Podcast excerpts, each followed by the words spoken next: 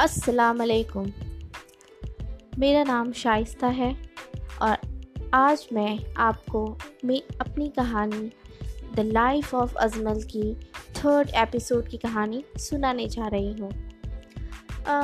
Well आज का दिन तो एवरेज था ठीक ठाक था, लेकिन मैं चाहती हूँ कि आप मेरी कहानी को ज़रा दिल से सुने, ध्यान से सुने और उसकी मज़ा लें। चलें, अब कहानी का ज़्यादा वक्त बर्बाद ना करते हुए अपनी कहानी की शुरुआत करते हैं। तो हम पहले कहानी सेकेंड एपिसोड में हमने ये बताया था कि आहाना ने उसे अपने अब्बू से मिलने का एक रास्ता, एक वजह बताई थी और वो रास्ता ये था कि वो अपने मैजिक दादा से उसे मिलवाना था और मिलवाने के बाद वो अपने अब्बू को वो कहीं ना कहीं से उसके दादाजी ढूंढ लेते और वो अपने अबू को खोए हुए अबू से मिल लेता। चलिए, आगे देखते हैं क्या होता है। सब कुछ जाने के बाद अजमल पूरे सोच समझकर वो तैयार हो जाता है। फैसला, और वो फैसला करता है कि आज मैं कि अगले दिन मैं जाऊँगा और अपने अब्बू को ढूंढ कर रहूँगा। और अपनी माँ की खुशी को किसी भी हाल में ढूंढ के रहूँगा, तभी मेरी फैमिली कंप्लीट होगी। और मैं बचपन से मुझे अपने अबू का प्यार नहीं मिला है। अब बस बहुत हो गया। अब मैं अपने अबू को ढूंढ के ही रहूँगा कि आखिर अबू ने मुझे बचपन में क्यों छोड़ दिया? अकेला मेरी माँ को अकेला मुझे क्यों छोड़ दिया? मैं जब नहीं रह सकता तो उन्होंने क्यों छोड़ा? फिर यही सोचते सोचते वो सो जाता है और अगले दिन वो और अहाना दोनों चल तैयार होकर चले जाते हैं। उस दिन वो दोनों अपने स्कूल से छुट्टी ले लेते हैं और उस दिन अपने दादाजी के पास आहाना अजमल को ले जाती है। जब वो अपने दादाजी के घर पहुँचते हैं, वहाँ पर उनके गेट के पास आते ही गेट को जैसे ही दोनों टच करते हैं, उस गेट के दरवाजे अपने आप अलग होकर खड़े हो जाते हैं और दोनों डर जाते हैं और एक दूसरे को देखने लगते हैं। फिर अजमल कहता है, ये क्या था आहना आहाना कहती है, सच में ये मैजिक था जो मेरे दादाजी ही कर सकते हैं और कोई नहीं। चलो आगे बढ़ते हैं। फिर दोनों आगे चलते हैं। आगे चलते चलते उन्हें दरवाज़ा के अंदर जब जाते हैं तो वो देखते हैं, पूरा घर पूरा घर, इतना बड़ा घर और पूरा सन्नाटा। एक इंसान नहीं उस घर में दिखता, एक जानवर नहीं दिखता। इतना सन्नाटा और दोनों जाकर चारों तरफ़ खड़े होकर बीचों बीच बीचों बीच घर के जाकर खड़े हो जाते हैं और चारों ओर देखने लगते हैं। दोनों अब देखते देखते अचानक उनके सर पे ढेर सारे हरे कलर के पत्ते गिरने लगते हैं और उनके सर पे ढेर सारे पत्ते गिरने लगते हैं। वो दोनों पहले तो डर जाते हैं और एक दूसरे को देखने लगते हैं। फिर बोलते हैं आहाना बोलती है, ये क्या है? ये तो काफ़ी खूबसूरत पत्ते हैं। तो अजमल बोलता है हाँ यार, ये तो सच में बहुत खूबसूरत पत्ते हैं। पर ज़रा ध्यान से देखो इसे। इसमें तो कुछ लिखा हुआ है ना, आहाना? तो आहाना बोलती है हाँ हाँ फ्रेंड इसमें लिखा है कुछ। चलो चलो, लेकिन इतनी सारे हैं, इसे पढ़ना तो पॉसिबल है नहीं। तो अब क्या करना चाहिए? तो अजमल अजमल बोलता है, चलो चलो एक एक पत्ते एटलीस्ट उठा के देखते हैं कि इसमें क्या लिखा है। तो आहाना एक पत्ते उठाती है और अजमल एक पत्ते उठाता है। आहाना जिस पत्ते, जो पत्ते उठाती है, उस पत्ते में लिखा होता है, तुम्हें ना और देखना है, छोड़ देखना है, आना है तो सीधे कमरे में आना है। ये देख के उसे लगता है, हो सकता है दादाजी बोलते होंगे कि सीधा मेरे कमरे में आओ इधर उधर नहीं जाओ। मे भी हो सकता है। तो अजमल बोलता अच्छा देखो देखो, मेरे इसमें क्या लिखा है पत्ते पर? इसमें लिखा है कि तुम्हें आँखें बंद करनी है और उन पत्तियों में से पाँच पत्ती को चुनना है, चुनकर अपने हाथों में मुट्ठी बनाकर रखना है और सीधे कमरे में आना है।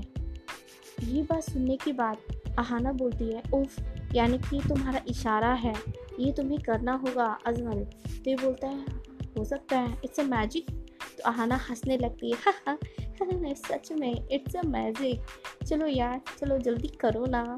तो अहाना उसकी आँखें बंद करती है और अजमल की आँखें बंद होने के बाद वो पाँच पत्ते बिना देखे चुनता है और उसे चुनने के बाद अपनी मुट्ठी में बंद कर लेता है और फिर सीधे दोनों, फिर उसके बाद सीधे दोनों अपने दादाजी के कमरे में चले जाते हैं। जैसे ही वो कमरे में जाते हैं, पूरे कमरे में धुआँ ही धुआँ था, पूरे कमरे में धुआँ था। तो वो बोलती आहाना दादाजी दादाजी, ये कमरे में इतने धुएँ कहाँ हैं, कहाँ से आए? उफ, दोनों खांसने लगते हैं छिकने लगते हैं। वो परेशान हो जाते हैं, सांस लेने में उन्हें तकलीफ़ होने लगती है। तो अजमल बोलता है हाँ दादाजी, ये ये जो गैस है इसे प्लीज़ बंद करिए। पता नहीं कि किस तरह के धुएँ हैं और काफ़ी परेशान कर रहे हैं दादाजी। प्लीज़ और हमें सांस लेने में काफ़ी दिक्कत हो रही है। इससे तो हम मर ही जाएँगे। तो दादाजी बोलते हैं, बच्चों, घबराने की बात नहीं। शांत।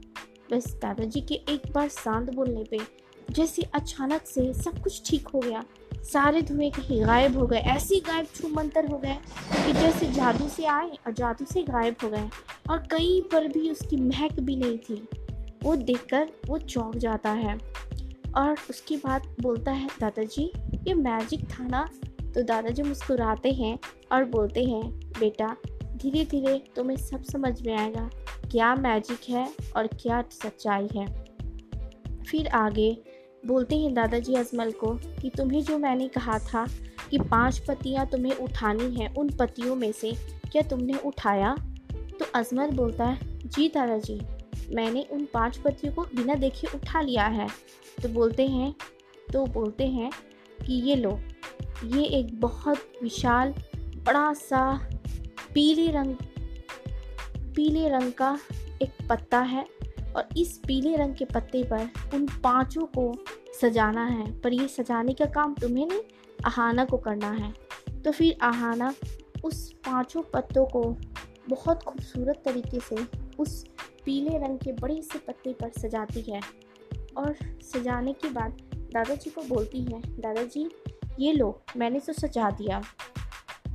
फिर दादाजी बोलते हैं, अजमल, अपनी दाएँ हाथ को कि दाएँ हाथ की पाँचों उंगलियों को फैलाकर उस पत्ते पर अपने हाथ को रखो और रखने के बाद अपनी आँखें बंद करना और सिर्फ़ और सिर्फ़ अपने पापा के बारे में सोचना।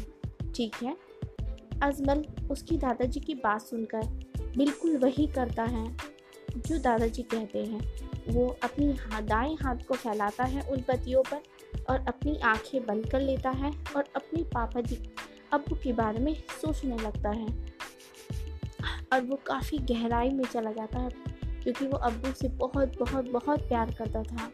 और वो अपनी अब्बू के बारे में सोचते सोचते अब्बू में खो जाता है।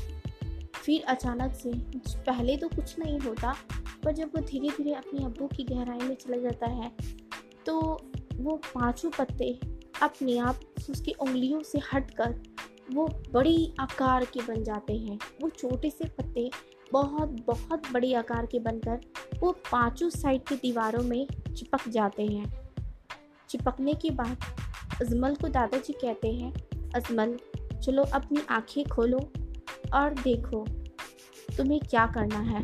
बस जैसे ही वो अपनी आँखें खोलता है, ये सारे नज़ारे देखकर वो तो बिल्कुल चौंक जाता है और आहाना से पूछता है, ये पाँचों पत्तियाँ कहाँ चली गई आहाना तो आहाना बोलती है, सच में यार मैं भी चौंक गई। देखो, ये पाँचों पत्ती तो सच में गायब हो गए। पता है तुम्हें, तुमने रखा ना तो एक अजीब सी रोशनी आई थी। और उस रोशनी से वो पाँचों पत्ती अचानक से अपने आप हवा में लटकने लगे लटकते हुए बहुत बड़ी आकार की हो गए, पता है? और सारे के सारे अलग अलग दीवारों में बड़ी बड़ी आकार के बन के चिपक गए हैं। सच में ये मैजिक ही है। जी, बहुत डिफरेंट लेकिन मुझे तो मुझे तो अभी भी समझ नहीं आ रहा कि मुझे विश्वास नहीं हो रहा है कि मैं, मैंने अपनी आँखों से ये सारी चीज़ें देखी है। उफ, उसे यकीन नहीं होता। फिर उसी दादाजी बोलते हैं, जाओ अजमल, अब जाना है, हर एक पत्ते के पास तुम्हें जाना है और जाकर अपने सर को तीन बार रगड़ना है, ठीक है? तो अजमल वही काम करता है, सारे पत्ते पर बारी बारी से जाता है और अपने सर को तीन बार लगड़ता है। लगड़ने के बाद दादाजी बोलते हैं, उसे तुम बीच में खड़े हो जाओ। बस पाँच मिनट तक तुम्हें स्ट्रेट खड़े रहना है, न हिलना है, न डोलना है, न बोलना है, न सोचना है। अपने माइंड को कंट्रोल में रखना है। बस वही वो काम करता है। वो बीचों बीच खड़े हो जाता है। अजमल और खड़े होने के बाद वो अपने मन को काबू में करने की उस टाइम कोशिश करता है। और ना हिलता है, ना डोलता है, ना बोलता है। इवन वो अपनी आँखें भी बंद कर लेता है और अपने दिमाग को अपने वश में करने की कोशिश करता है। तब तक उन पाँचों में से अजीब सी एक शक्ति निकलती है। पाँचों पत्तों में से और निकल कर वो सारे की सारी शक्तियाँ अजमल के अंदर चली जाती हैं। और अजीब सा धक्का लगता है अजमल को और वो गिर जाता है। गिरने के बाद आहाना उसे उठाने जाती है। अजमल अजमल, तुम ठीक तो हो?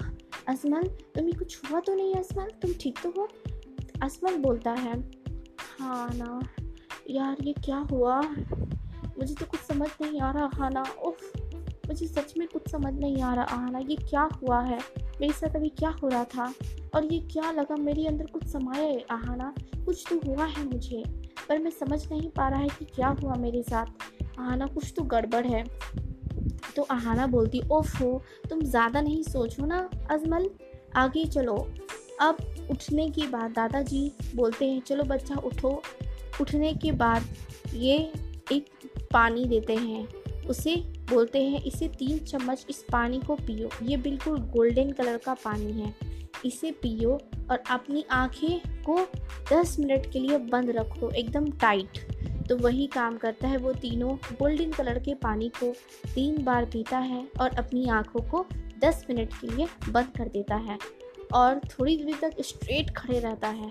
पर 10 मिनट के बाद जैसे वो धीरे, अब दादाजी बोलते हैं, चलो अजमल, अब धीरे धीरे अपनी आँखें खोलो। अब तो अजमल धीरे धीरे अपनी आँखें खोलता है तो देखता है बिल्कुल वो चौंक जाता है, क्योंकि सामने उसके अप्पू खड़े रहते हैं। उसे विश्वास नहीं होता उसकी आँखों से आँसू आने लगती है और वो रोने लगता है। उसे लगता है कि ये, मैं झूठ, ये सच है कि झूठ है, मैं क्या देख रहा हूँ? मुझे विश्वास नहीं उसे होता। और उसके अब्बू वहीं सामने उसके खड़े रहते हैं। ये देख के सच में उसे विश्वास नहीं होता। वो दादाजी से पूछता है, क्या ये सच में मेरे अबू हैं? दादाजी बोलते हैं हाँ बेटा, तुमने प्यार से अपना सारा काम करके अपने अबू को बुलाया। तो कैसे नहीं वो आते आगे तुम्हारे सामने? तो बोल रहा है ना कि ये सच है कि झूठ है, पर उनके पास गले लगने जाता है, पर उनको छू नहीं पाता, उनको टच नहीं कर पाता। फिर वो बैठ के वहीं रोने लगता है और दादाजी से कहता है, ये क्या था दादाजी? मुझे तो लगा मेरे अबू आ गए मेरे सामने तो फिर मुझसे गले क्यों नहीं मिल पा रहे हैं? तो दादाजी कहते हैं, बच्चा, ये तुम्हें हकीकत बनाने आया है ये तुम्हें अपने राज बताने आया है, ये तुम्हें अपनी पूरी स्टोरी बताने आया है और ये पूरे पंद्रह मिनट के अंदर तुम्हें सारी अपनी लाइफ की स्टोरी बताएगा और तुम सुनोगे। आज चलिए, आज इतना ही और आगे की स्टोरी हम फोर्थ एपिसोड में करेंगे। तब तक के लिए ओके प्लीज़ मेरी कहानियों सुनिए और प्लीज़ इन्जॉय इन्जॉय इन्जॉय करिएगा, क्योंकि मेरी कहानी बहुत बहुत बहुत इंटरेस्टिंग है। चलिए अब हम चलें। आप लोग ज़रूर पसंद करें और उसे लाइक करें। आ, तब तक के लिए खुदाफिज शब खैर गुड नाइट